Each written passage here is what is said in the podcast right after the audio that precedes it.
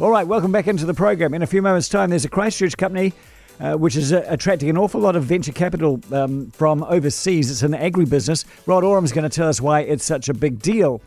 And keeping with big deal businesses, uh, the government is pumping $13 million into growing the local organic medicinal cannabis industry. Keyword there is organic.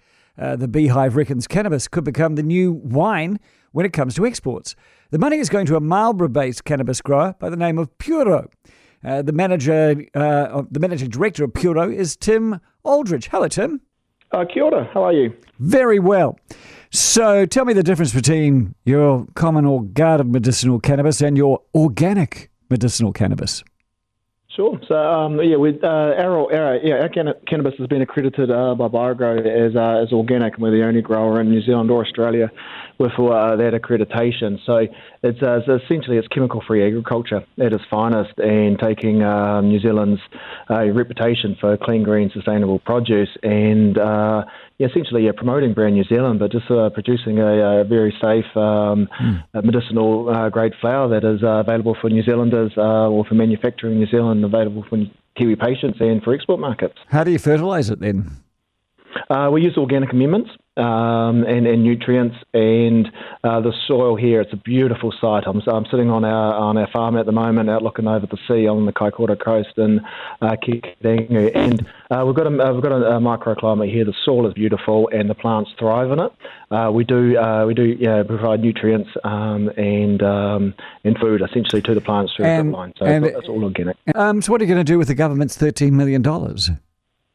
Great. So it's a co-funding program between uh, MPI and Puro, and it allows us to fast track and accelerate the industry, um, and uh, for, for Kiwi patients, and uh, also for export markets. So it's a yeah, it's a, it's a wonderful uh, proposition, a wonderful position to be in, and we're very very grateful for uh, the Ministry of Primary Industries and the Minister Damien O'Connor for, for supporting us and allowing us to uh, fast track get this industry for New Zealand. How much medicinal cannabis are we exporting at the moment?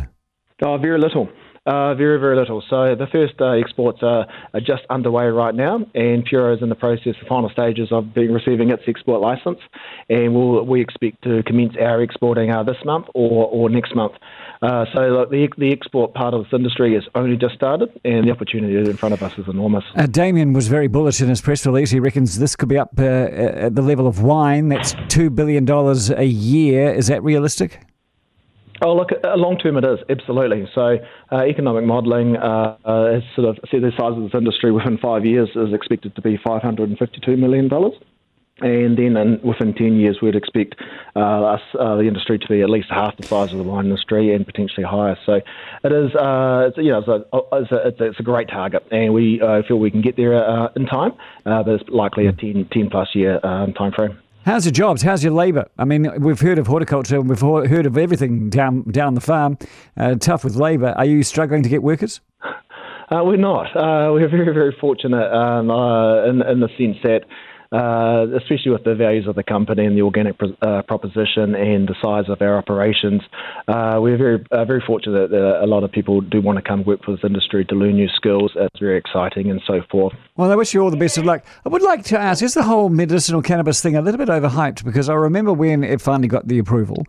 Um, and at the end of the day, it's still pretty expensive in New Zealand. And at the end of the day, we've got a whole lot of illegal stuff and little green fairies working around the place. So I was just wondering, uh, has it actually been as successful as it was hyped to be before its introduction? Yeah, it's a fair, it's a fair comment. And look, the industry has taken uh, a little bit longer to get online, uh, as, as know, would have expected, and that's just part of the fact that uh, we've adopted some of the highest quality standards in the world. So we're, we're, operating in the pharmaceutical space, and the regulations are required and the accreditations required to get there um, along. Uh, it's been two years since uh, the industry was um, was legalised, and um, the, we're now commercialising. There is uh, affordability of medicinal cannabis is, is, is improving right now. There is New Zealand made medicines and New Zealand, uh, New Zealand grown, New Zealand made medicines available, and more and more of those will be available um, as part of this program with MPI and as, as our entire industry and wider industry um, expands.